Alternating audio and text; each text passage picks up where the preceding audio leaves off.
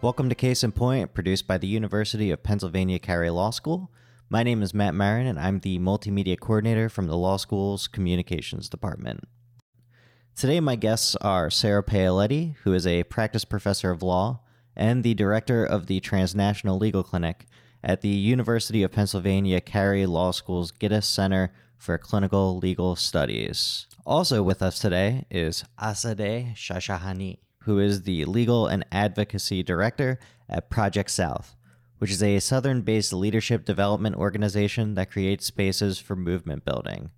Today, we're discussing the current state of ICE facilities amidst the ongoing calls for abolition, as accusations of forced sterilizations and other human rights violations are made public. Thank you so much for being here uh, this evening. Uh, could you briefly discuss what's been happening at the Irwin County Detention Center? What about ICE facilities across the country? Sure. Thank you very much for having us. So, um, we at Project South have been documenting conditions at Irwin for a long time. Uh, in 2017, um, along with the Penn State Center for Immigrants' Rights Clinic, we put out a report documenting the human rights uh, violations at this facility, uh, ranging from lack of access to clean water to lack of um, access to prenatal care uh, for pregnant women, um, to lack of access to reproductive rights um, for women generally. Um, you know, one issue that has been a concern for a long time: women have not access, uh, have not had access to clean underwear um, which uh, means that they've had to wear, you know, wet and often very dirty underwear um, for a long time, and that has led to a range of rashes and infections um, that they've had to deal with. Um, and um, so we put out the report in 2017. Um, nothing happened in terms of you know improving the conditions uh, in the spring, um, a group of women got together and uh, put out a video on the conditions at the facility and specifically their fears of catching COVID. Uh, instead of addressing their concerns, the facility actually uh, uh, went ahead and subjected them to retaliation. So the facility put them in solitary confinement, which led to grave emotional damage for them. Um, and um, and you know based on what we're hearing from the women and then um, we also uh, are now representing Miss Wooten, the courageous whistleblower. Uh, we um, put out a complaint uh, in September talking about um, the fact that uh, immigrants at the facility were not being tested for COVID despite asking repeatedly. Um, and there were other you know, issues related to lack of um, health care and also really grave concerns about uh, violence against women's bodies. Um, so the latest report um, that came out, a Los Angeles Times article documented cases of uh, 17 women um, who faced medical abuse at Irwin and in some cases forced sterilizations. And we know that there are more cases of women out there who have to live uh, with this long lasting damage to their bodies and spirits. Um, and um, this, is, um, this is the case at Irwin. Of course, conditions at facilities nationwide are also harrowing. Uh, just at another uh, facility in Georgia, the Stewart Detention Center, there have been seven deaths since uh, May of 2017, two of them by suicide, and three of them during the pandemic. Um, so ICE continued to keep two elderly people and one younger person who had a pre existing condition, namely diabetes, in detention, um, which raises the question as to why. You know, when, when it's um, so obvious the measures that they could have taken to save these people's lives um, and that, that's just, um, you know, that's just really the tip of the iceberg. Um, and, um, you know, we really need to shut these places down is what is what we're pushing for at Project South along with partners on the ground. I'll just add and, and reiterate uh, Azadeh's thanks for hosting this Um, you know, this is part of a, a, a long-standing history of abuses in immigration detention. Um, and so it's important, just as by way of context, to point out that people who have committed or who are deemed to have committed civil violations of our immigration law um, or are otherwise in violation of our immigration law are subject to detention. Uh, and detention, right, is sort of a, a euphemistic way of saying that we put these people, we put immigrants in jail uh, and we jail them there for a long period of time until they can convince an immigration judge to release them or until they are ultimately deported. Uh, and the, the international law is pretty clear um, that detention should never be used for a civil matter and should not be used in the context of civil immigration um, unless it's as a matter of last resort.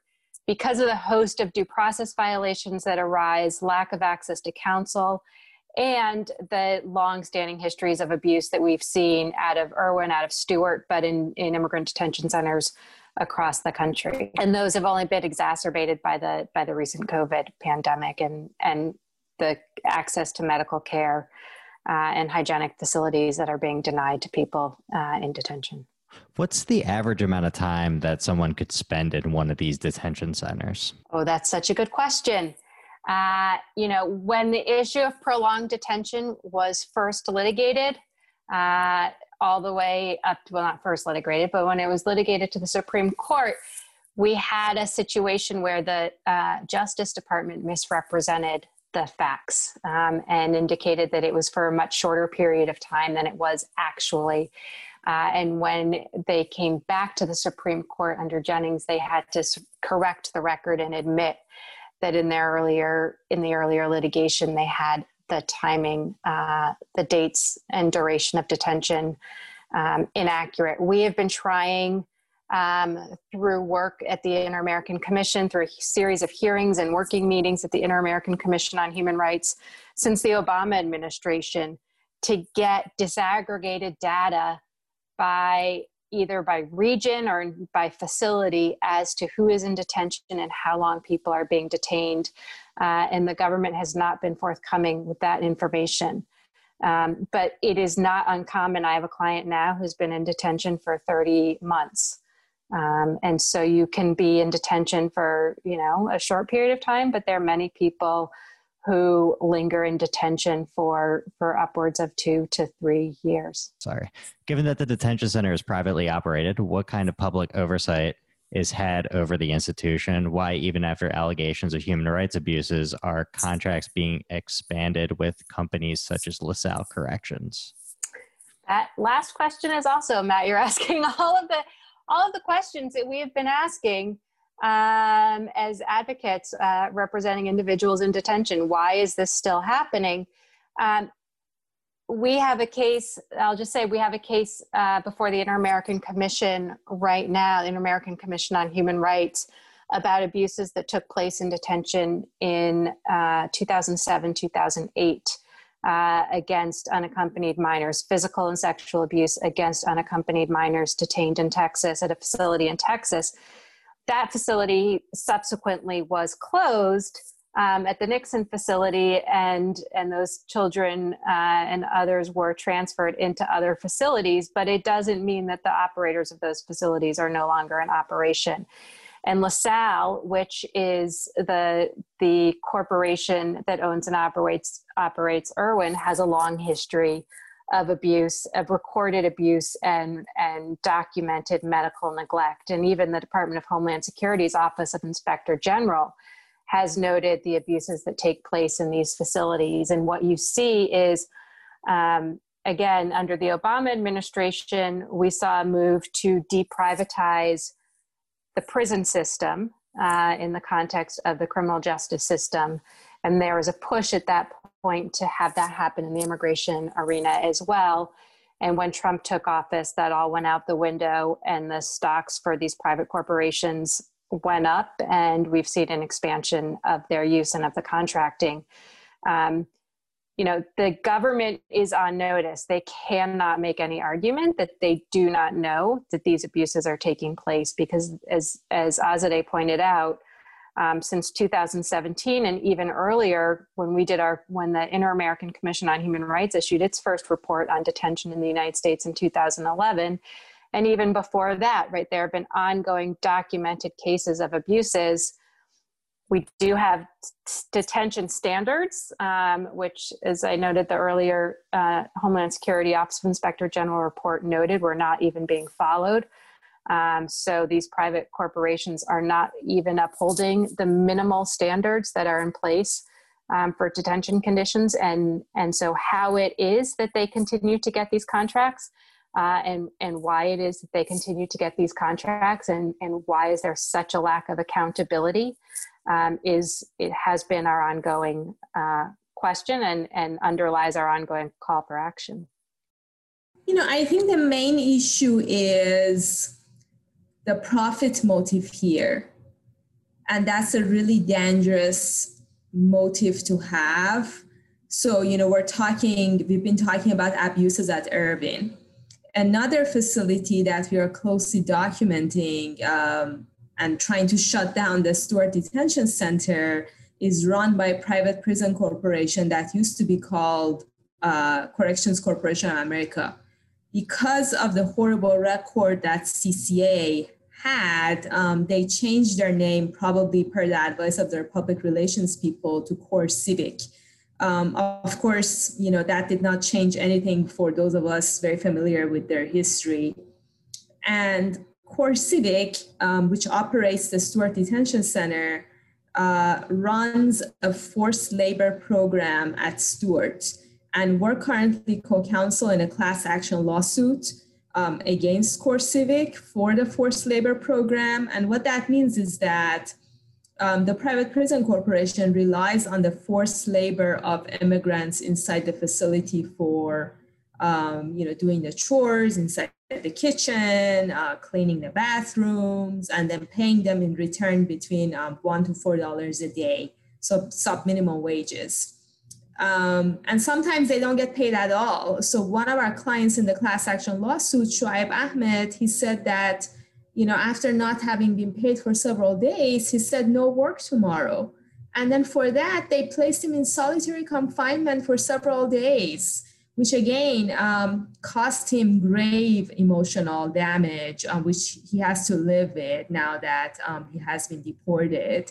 Um, and that's the case for many, many, many other immigrants. If they refuse to participate in this work program, um, they are sent to solitary or they're deprived of basic life necessities. Um, and you know, you should consider that um, the way these contracts happen a lot of times is that these um, rich uh, private prison corporations go to these very poor counties like Stewart County, one of the poorest counties in Georgia, uh, with this proposal in hand that you know if you all allow us to come to this county and operate this prison or build this prison there's going to be all these jobs for the local community. And then of course we see that that is such a myth because you know they're uh, forcing the detained immigrant population to basically do the work uh, right? Um, and then um, you know in return um, you know what what um, what the immigrants receive obviously is pain uh, is pain you know emotional damage um, and you know grave harm um, to their physical health as well as we have discussed. And also it's a lose-lose game for the employees as well um, who have also been affected by lack of protection for covid. So you know as a first step we need to get these private prison corporations out of the mass incarceration system um, and of course, you know, for us, Project South, we're an abolitionist organization, so we don't believe in mass incarceration at, at all. But I think, you know, as a first step, we need to get these private prison corporations out. And I just, um, you know, because especially with a lot of these immigrant and migrant issues, I mean, it seems like at this point in history and just kind of how discourse is um, evolving. I mean, you would almost call these people who are in these detention centers political prisoners. And at that rate, it kind of makes me wonder at what what um, why should uh, private corporations have any hand in, in, how these people are dealt with? Um, but I, I kind of want to ask. I mean, what is the alternative to detention centers through the abolitionist view? Um, the alternative is not to have prisons. but like, what does that look like? You know, I, yeah, I'm just, I understand, but kind of how does that look like just within the dialogue of what's happening? Like, what's the, what's the alternative to, um, yeah, putting people in prison basically? No, I mean, it's part of a larger conversation in terms of, you know, what does abolition look like? And I think, you know, if you take the money that, um, you know, the system is currently investing in prisons and immigration detention centers and jails and investing them in social services and protection for asylum seekers, um, you would have such a different, um, you know, a different system. Um, you know, I mean, one potential model, um, you know, when I was in law school at the University of Michigan in Ann Arbor, um, there um, was an organization called Freedom House based in Detroit. Um, and so it was a house basically. And so um, immigrants um, and, you know, basically asylum seekers um, were at the house, you know, the whole family was together.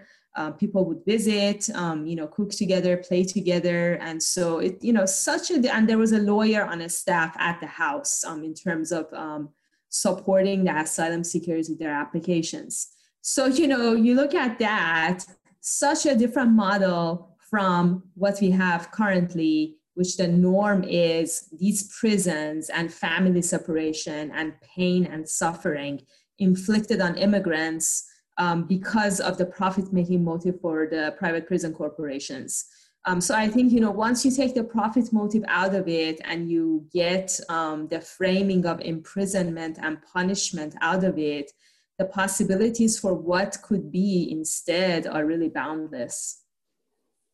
And I'll just add, right, keep in mind that the immigrant prison population is asylum seekers, it is legal permanent residents who may have um, had interactions with the criminal justice system that are now resulting in their detention, uh, but they have families right?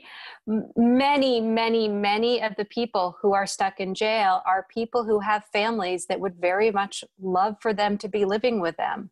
Um, and they could be living with their families, they could be working, they could be pursuing their claims for relief with their lawyers in a setting that is much more conducive to them actually being able to prepare for their hearings than being in jail.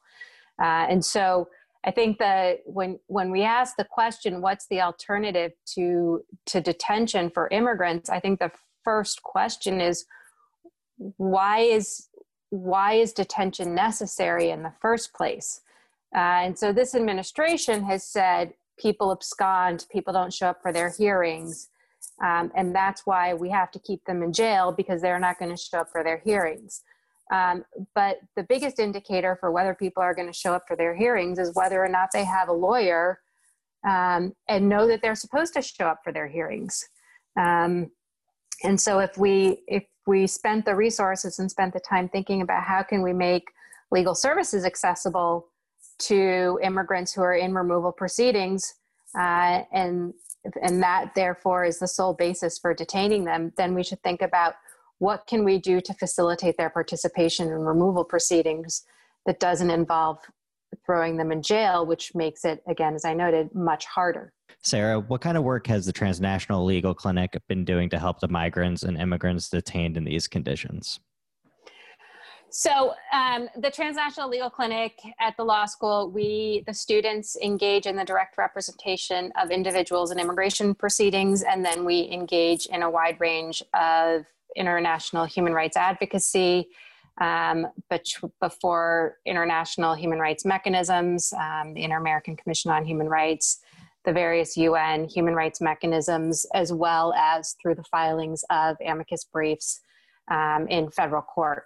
Uh, and so, in, in, specific to, to Irwin and its neighboring detention center, uh, the Stewart Detention Center, also in Georgia, we've been working with Project South um, since since early 2018, late 2017, to raise the issues um, that they highlighted with the Penn State Immigration Clinic, Immigrant Rights Clinic, um, in its in their report about the detention conditions at Irwin and Stewart. So we filed a communication uh, in 2018 with uh, the, a variety of UN special procedures who had jurisdiction over issues of detention of migrants, women and children.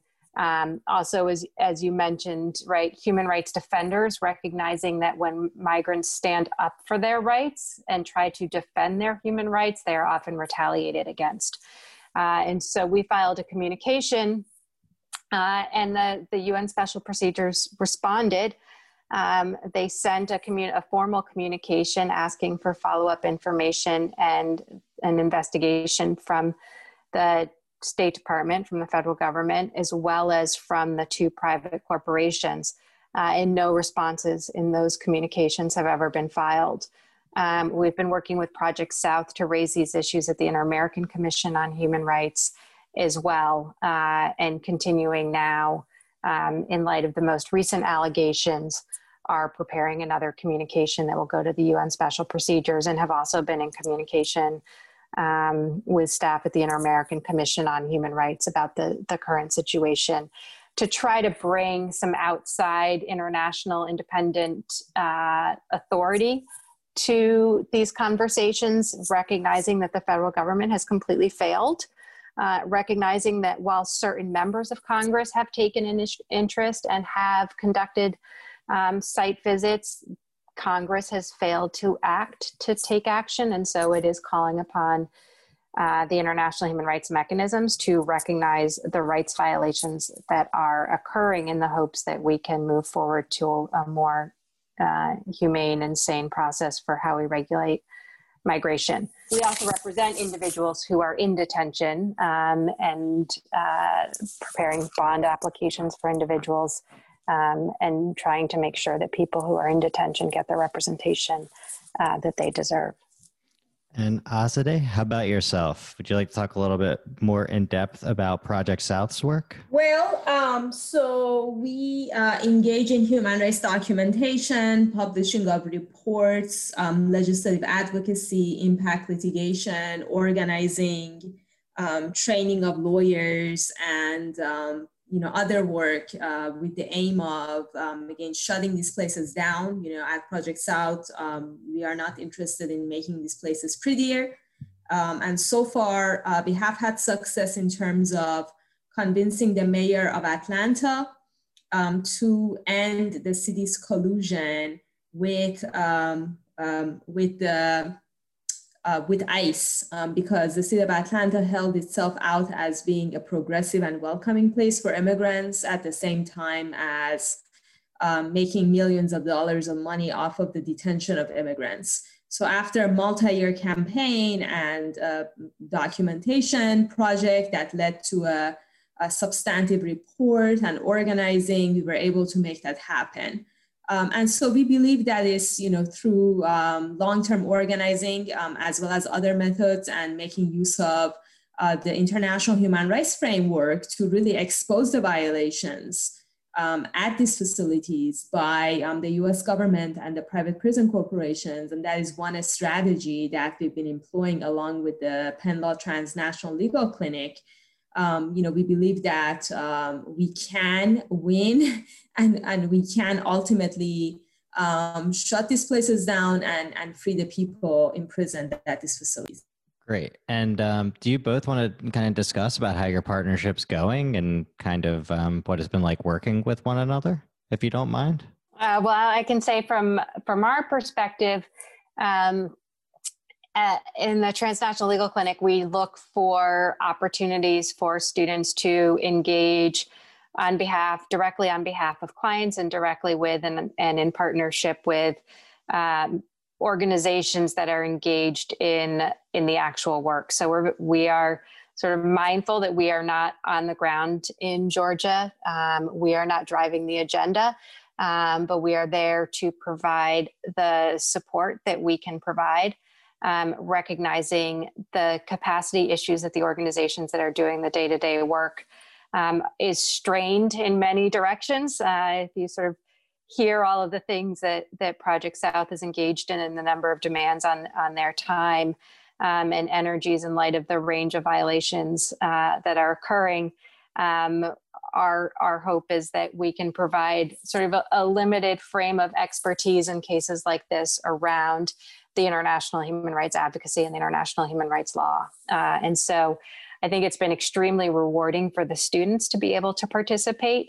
Um, they read the reports, they read about the rights violations, they read about family separation.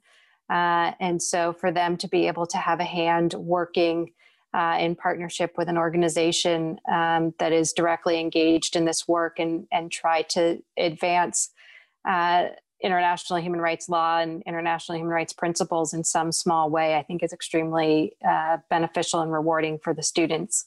Um, and from a teaching perspective, gives them an opportunity to try out, test, and perfect a set of skills, a set of advocacy skills um, that are that are unique to the setting, right? That are different from the advocacy skills that they're using in their individual client representations, um, and get, giving them a chance to think more systemically. Um, and so it's been it's been all together from a pedagogical perspective, um, from an advocacy advocacy perspective, and I think from a personal perspective uh, a very rewarding and at the same time incredibly frustrating and depressing engagement in that again right 2018 we're now 2020 and and we're having the same conversations and we're having the same conversations um, except amplified right? It seems like the rights violations seem to get more egregious not less egregious. And so uh, you know there there's a, a degree of frustration that that comes with that but i think nonetheless it it does uh, it, there is a benefit to to our students and to us for engaging in it yeah and um, you know from our perspective it's been a really really great partnership um, with you know sarah's clinic and it's just been such a great pleasure to work with sarah herself and um, and her students. Um, you know, we believe strongly in the principle of movement lawyering, and um, to the extent that um, you know, working with us as a community-based organization and as a movement-building organization um, has been um, you know useful to the students to learn you know what what that term means and what working with grassroots communities mean. Um, hopefully that has been fruitful to the students as well. And you know i think um, sarah's clinic is um, truly a powerful opportunity for the students to learn um, what this work looks like. Um, i mean just the challenges that we have faced um, uh, you know just in the past six weeks when you know we first filed the complaint um, and then um, also how um, you know the story has um, has evolved um, um, and all the developments and all the you know progress too that that we've been able to uh, accomplish in the past six weeks you know in terms of members of congress coming to irwin meeting with the women directly and then when they left the facility calling for the shutting down of this place uh, in terms of the you know UN High Commissioner and the Inter-American Commissioner, uh, Inter-American Commission uh, actively approaching us um, for us to be able to participate in those meetings and to brief um, the members about the violations. Um, you know, I'm really grateful to have um, been you know working with Sarah. Um, and the students uh, throughout you know this whole process and, and i'm hoping that um, this has been a good um, learning opportunity for the students as well, and we look forward to staying in touch with them past their graduation also. With Associate Justice Amy Coney Barrett being sworn in, um, who is, you know, pro life, um, probably not the best of friends to women's reproductive rights, um, while still, though, you know, holding on to that idea of um, protecting the sanctity of life and looking through it at the lens of the forced sterilizations that have happened uh, in Georgia. Um, what are the potential outcomes with her confirmation and this issue? Because um, you said it's a complete failure from top to bottom in government. And I'm wondering if either of you have any insights into how this could change the conversation. It will be interesting to see. Uh, and it harkens back to, for me, um, to uh, the early 1990s when the Golden Venture ship from China drowned off the coast of, of Queens, and, and we were confronted with a large number of people from China seeking asylum and raising issues of the one child policy uh, in China. And it was a, you know, a, a strange alliance of allies who came together to recognize that there should be relief granted to asylum seekers based on the one child policy. Uh, and so I think um, it has been interesting to see, as I mentioned, right, we've seen a lot of progress in the past six weeks on the attention that the Irwin facility has gotten all the way from, right, from members of Congress to the, to the UN, the Office of the High Commissioner of the UN, um, to the Inter-American Commission on Human Rights, right? Folks have really, the, the media has really followed this. Um, there is something about this report, and I'll, I'll just point out that, that the report that was filed um, that Project South was involved in, it was page 18 of a 27 page report that the forced sterilizations was mentioned. Mm-hmm. Um, and so there, there are a lot of issues going on in these detention centers, and, and much of it of the report, and Azadeh can speak more to this than I can, but much of the report was focused on, on the violations and the health risks associated with COVID. Um, but there is something about forced sterilizations that really seem to capture the attention um, as a different degree of rights violations. Uh, and so, you know, for those who are pro life, is this an opportunity for them to recognize that um, that the rights of immigrant women are the same as the rights of others and uh, and where does this fit in terms of the battles on qualified immunity and who is excluded from prosecution and who is not excluded from prosecution who is excluded excluded from civil liability for acting under the color of law right? So it will there will be a there are, are conflicting ideologies that will be presented in, in any litigation that makes its way up to the supreme court. Um, and you know one would hope that that certain principles will st- will um, hold true but uh, i think we we won't know until we see what happens. Since members of the House, uh, Rashida Tlaib, AOC, Ilhan Omar, and Ayanna Pressley filed a letter with the United Nations and Nancy Pelosi called for an investigation, are you hopeful that these calls to actions will help shut down ICE detention centers? Or are you, you know, broadly optimistic for the future of where this dialogue is going? Yeah, I hope so. I mean, that was a pretty significant move by a congressional, um, you know, delegation, a number of uh, members of Congress to send a letter to the UN asking them to investigate a branch of the US government um, you know, I mean, to my knowledge, it may have been the first time in recent history. Um, Sarah, correct me if I'm wrong. No, I don't know of any other examples. Yeah, I mean, it's so it's it's pretty significant, and so I think um, we're at a different place than we're than um, um, than even maybe you know three months ago um, in terms of members of Congress. Um, um, now uh, strongly, um, you know, issuing the strong calls to shut this place down. Um, um, and I think, you know, none of this would have been possible if there was not public outrage about the violations documented um, in this complaint.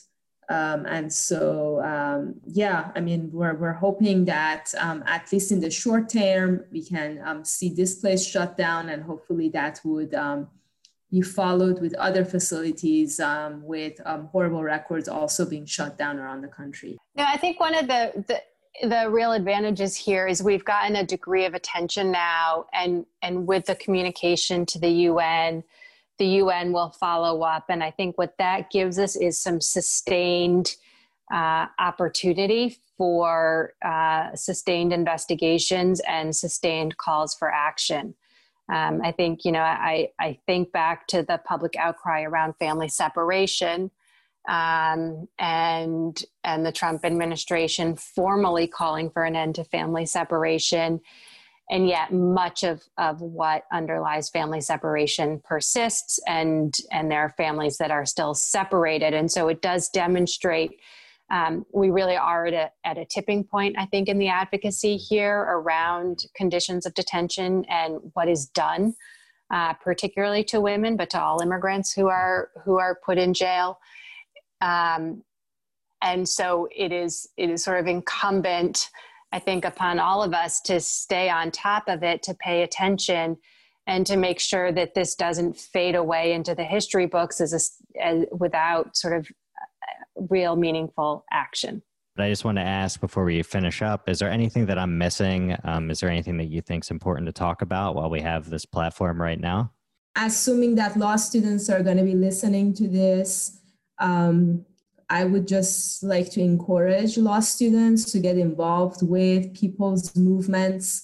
I mean, look at what's happening um, around Irwin, right? Um, you know, we cannot be relying on courts um, solely for our liberation. You know, we have to be organizing. Um, and so, just an example of that is um, there were lawsuits brought to try to free people from Irwin in the spring, and because of how um, you know bad um, the the courts are and you know the case law is um, in the 11th Circuit, um, the, though you know the litigation unfortunately was not successful. Um, and so, you know, people were not freed um, from Irwin. Um, and so, you know, if you were thinking traditionally as a lawyer, you would have said, okay, well, I tried and that litigation failed. And so, sorry, I did everything that I could. Right. But, you know, as a movement lawyer, you need to be, first of all, thinking outside of the box. And second of all, realize that the power really lies with the people truly and with the people's movement. Um, and so, you know, being involved in this movement to shut down Irwin and you know, the documentation that has happened and, you know, the working with the human rights framework um, and the organizing for a number of years, um, you know, then being able to put this complaint out, um, which led to this public outrage, which in turn, you know, generated and really forced members of Congress, because remember, politicians don't do anything out of their own uh, goodwill, right? They're forced um, to take action. Um, and so finally, they're being moved um, to do something around this facility, and hopefully, you know, enough momentum will be generated so that we can shut this place down. Um, so again, I would like to encourage the law students who are hearing this to, um, you know, as you're kind of moving on to your careers, to look at as as the law as one tool, and to always um, use your legal skills um, in the service of the movement and, and realize that um, you know it is through long-term organizing that um, actual long-term and long-lasting change actually happens. Great. And then before i let you both go quickly one thing that you're optimistic about in 2021 the next generation is engaged. Uh, the next generation from the high school students that I have the privilege of interacting with in some of the summer programs to the law students that I am immensely privileged to to supervise and teach and work with um, at the law school and particularly in the clinic are engaged um, are paying attention in ways that um, I have not seen before uh, and are are critic are engaged in in in sort of the deep critical thinking that is necessary to achieve positive change. And I think that level of of engagement um, and the and the questions that are being asked by our students and and by the next generation. Uh, and the commitment that they are demonstrating to to sort of to justice is that is different from um, what I've seen in in years past. And that ultimately is what gives me the greatest hope.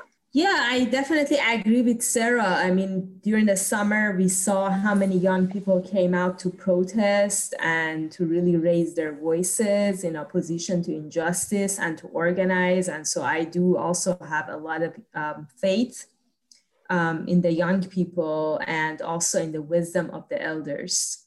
Great. Well, thank you very much for both your time this evening, or for your time this evening. Uh, I hope you both have uh, great nights and stay safe out there in the internet, on the internet.